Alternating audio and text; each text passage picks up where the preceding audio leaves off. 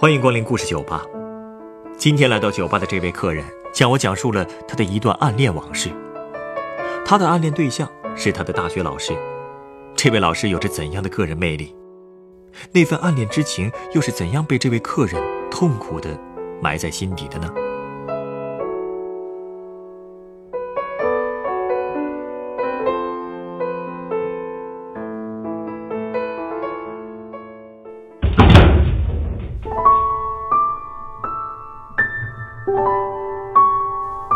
哎，喜欢上自己的大学老师这种故事，听起来会不会很俗套啊？如果这件事啊是发生在你自己身上的，我猜你绝对不会这么想。嗯，对，就是我自己的故事。如果你愿意说，我很想听听。其实我已经有五年没有见过他了，虽然我还是会梦见他，但是在梦里，我竟然怎么也看不清他的脸了。虽然人们总说时间可以冲淡一切，但是我一直都不相信。我觉得我对他的感情无论过多久都不会变淡的。可没想到现在竟然连脸都记不清了，想想还真是挺可怕的。时间这个东西呢，确实很有力量。说起来，他在大学里是教什么的呀？哦，他是教我们现代文学史的，姓陆。其实我都有点记不清第一次见到他时候的细节了。我只记得，当时他在讲台上侃侃而谈，我坐在底下，心里只是在想，这个老师真幽默。那天是个晴天，阳光洒在他的身上，让他看起来特别的干净，也特别风雅。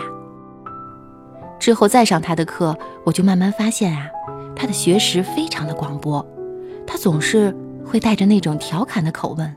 把现代文学史上的那些作家的生活意识讲得特别的有趣。哦，怎么个有趣法？嗯，就说有一次吧，他跟我们讲到了沈从文。他说，沈从文身体力行的告诉我们，做不成北大的学生，就做北大的教授。同学们当时啊也是哄堂大笑。可是笑过之后呢，他却又很严肃的说。沈从文之所以成功的描绘了湘西，是因为他走出了湘西，站在一个高的平台来审视故乡，因而更具思考和深度。哦，我明白了，看来啊，他是想靠逗你们笑，吸引你们的注意力，真正的重点其实在后面。对呀，他上课很有技巧吧？嗯，真是个有想法的老师啊。是啊。所以在他的课上，我总是特别的愉快，因为他的热情总是能感染到我。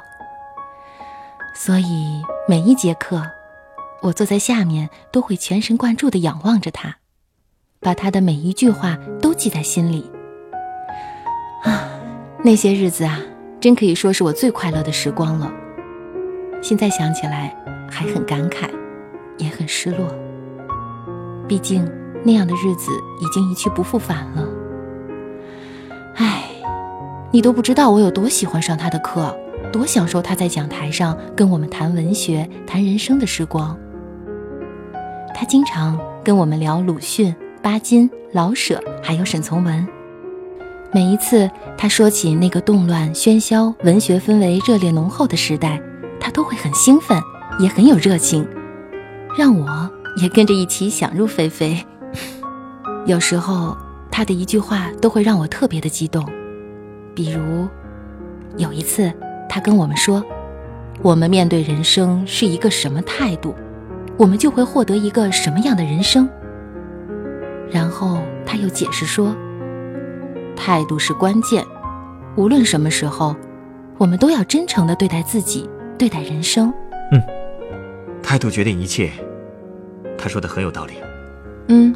所以你看，其实啊，他并不是纯粹的在讲文学，他会告诉我们很多做人的道理。所以他说的这些话，这些年我一直都在遵从。哦，对了，有一次他还说了一句话，让我印象特别深。他说什么了？他说：“世界上最伟大的作品，都是暧昧不明的。”这话真是震到我了。我当时就想，对呀，就是这样的，因为我想到了当时我刚刚读到的李商隐的一首无题诗，头两句是“飒飒东风细雨来，芙蓉塘外有轻雷”。飒飒东风细雨来，芙蓉塘外有轻雷。是不是写的很隐约，就好像是雾里看花一样？可是它又是那么婉转，意境深远，特别触动人心。这就是所谓的暧昧不明吧？对，就是因为暧昧不明，才会造就伟大的作品。当时我想到这一点的时候，我的心就蹦蹦直跳。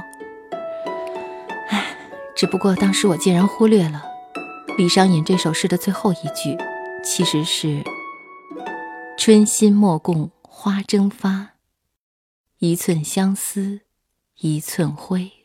看起来这是一首描述失恋的诗啊。嗯，这就好像是在说我自己一样。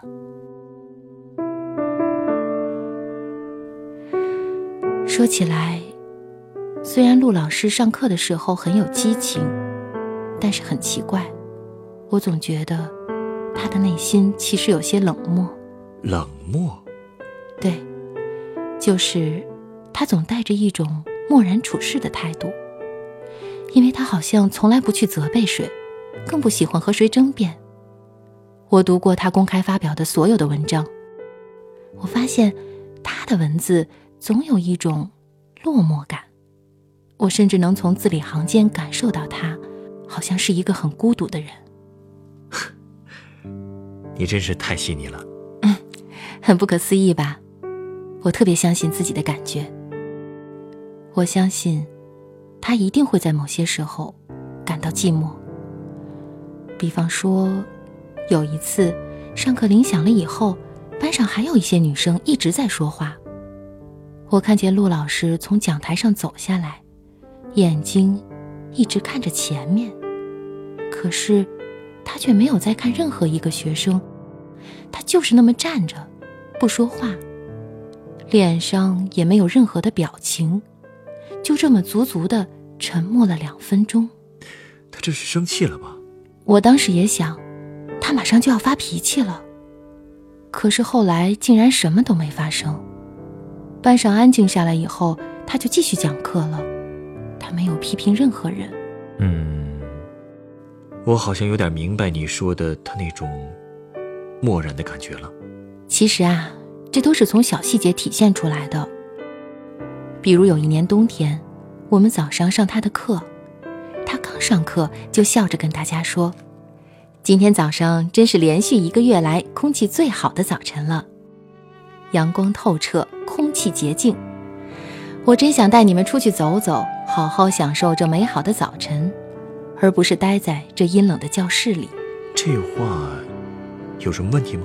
是没什么问题，我也觉得应该出去走走。可是他紧接着又说了一句：“可是不行，毕竟我们也是受制之身。”这句话又把我震到了。当时我就想：啊，很多时候啊，我们真的是很难选择自己想要的生活。就是因为我们被各种条条框框束缚着，尽管万般的不情愿，可我们还是要去接受这些规矩加注在我们身上的限制。就是这样，除了接受，没有办法。嗯，看来陆老师的三观和你很契合。所以呀，我一直觉得我们之间是有默契的。不过，我一直都没有跟他表露过我的心思。大学那几年。我们在学校里都是点头之交，其中有一天晚上下了大雪，我从图书馆出来，正好碰到他。我笑着喊他“陆老师”，他也笑着问我：“在图书馆自习呢？” 就是这么一个特别简单的场景，可是我到现在呀还记忆犹新呢。那天晚上，我走在校园里，想着刚才的偶遇。真是感觉自己从来都没有像今天这么喜欢过这个学校呢。这就是所谓的小确幸吧？可以这么说吧。嗯，说起来，我和他距离最近的一次是另外一个晚上。当时我下课以后拿着书本往外走，正好碰到他也走到门口，我们就一起走出去了。哎呀，当时我这个心呐，别提多激动了。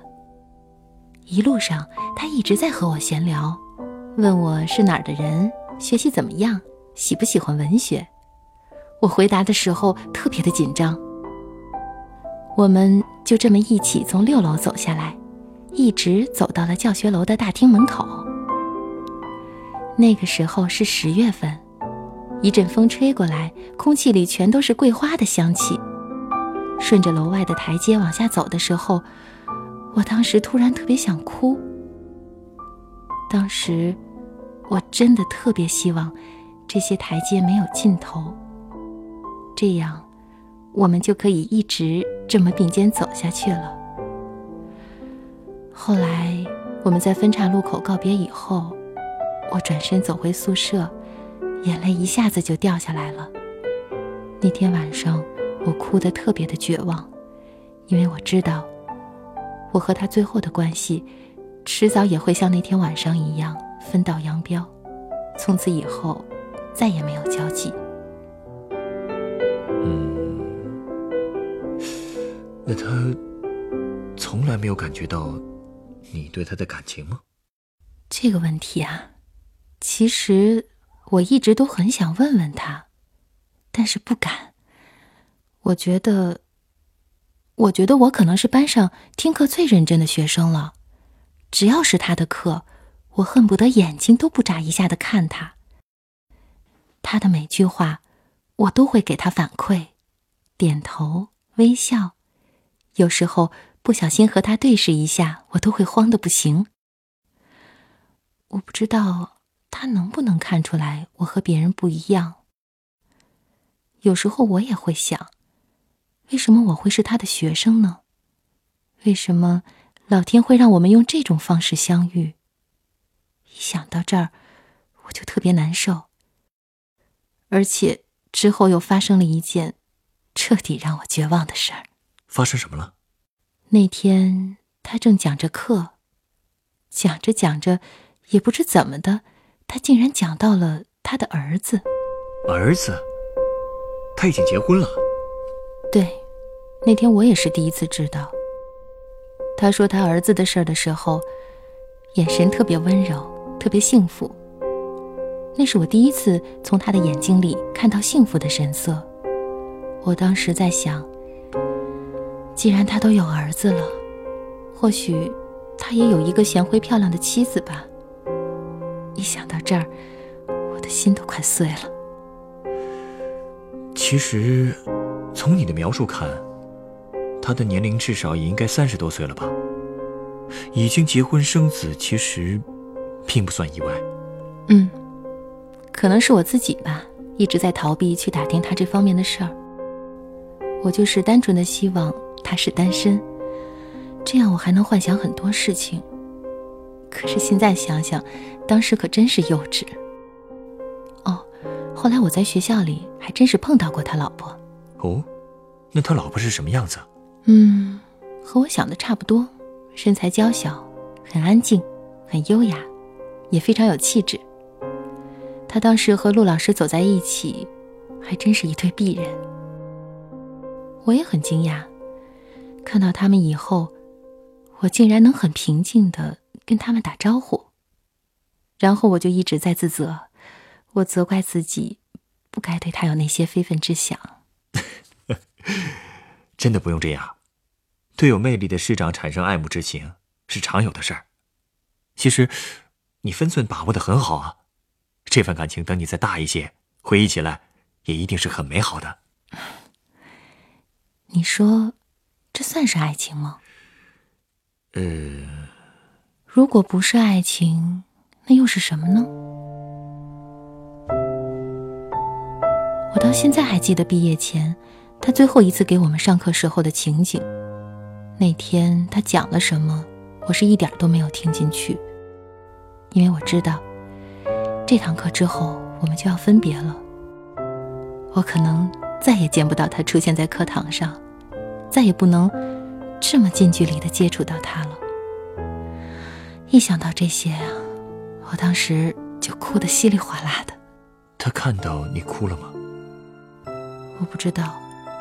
如果他看到了，我不知道他会不会觉得奇怪，会不会担心，是不是我出了什么事儿才会哭成这样？啊，那天下课以后，我走出教室，外面正好下着大雨，我也没有打伞，就这么失魂落魄的在雨里走，真好，也没人会注意到我脸上是雨水还是泪水。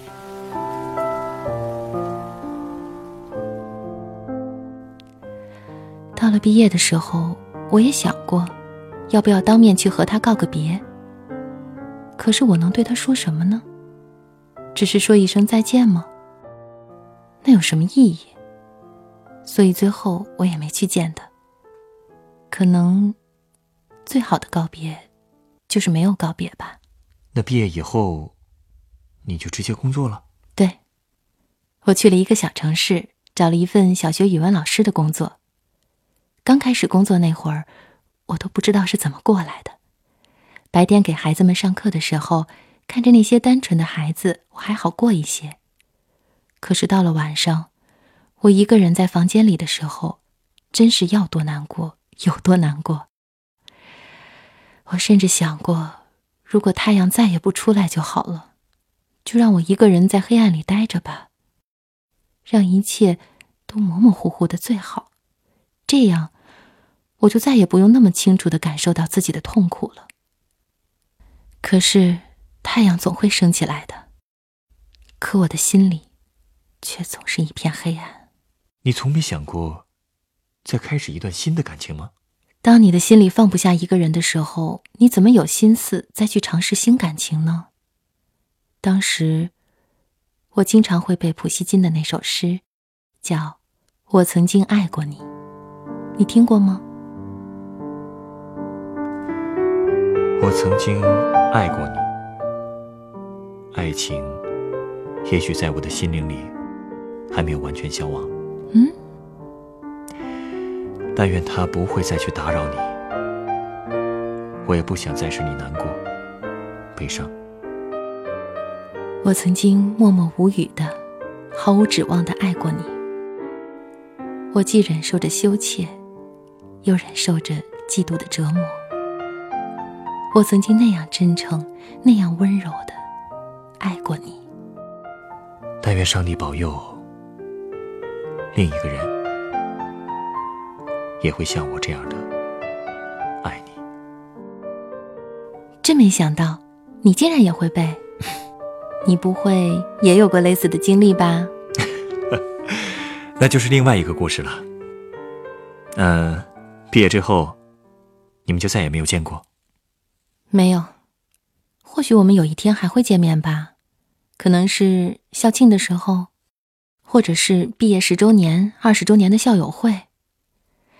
可能到时候回学校，我还能见到他吧。不过，我想我还是不会单独上前跟他打招呼的，顶多就是远远的看他一眼。为什么呢？因为我不想让他看到我变成中年妇女黄脸婆的样子啊！如果他当年真的对我有印象呢，那我还是让他在记忆里保留着那个小姑娘的形象吧。这就是我的暗恋故事。跟你说句实话，这件事我谁都没有说过，你是第一个。谢谢你能这么信任我，请稍等，我这就为你准备一杯鸡尾酒。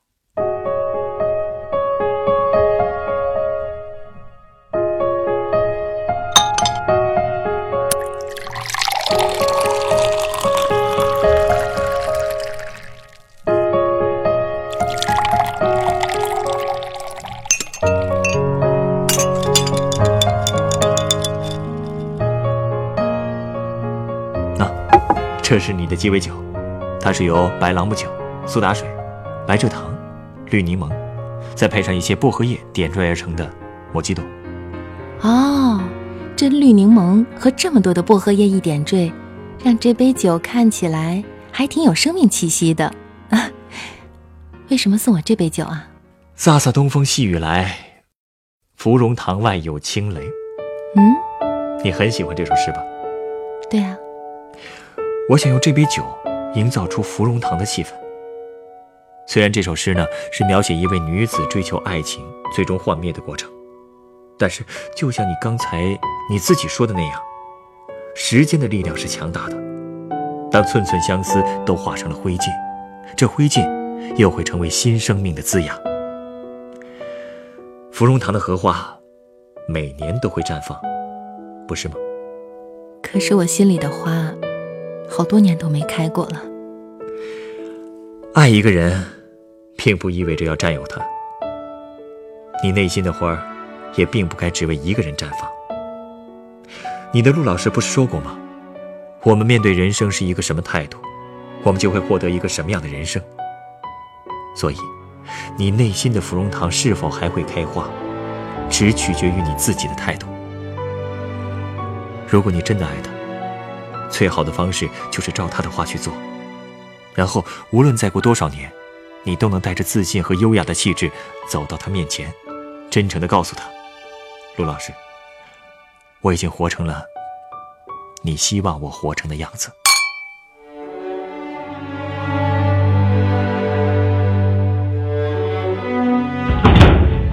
本故事选自凤凰网有故事的人独家签约作品《芙蓉塘外有青雷》，写给老师的情书。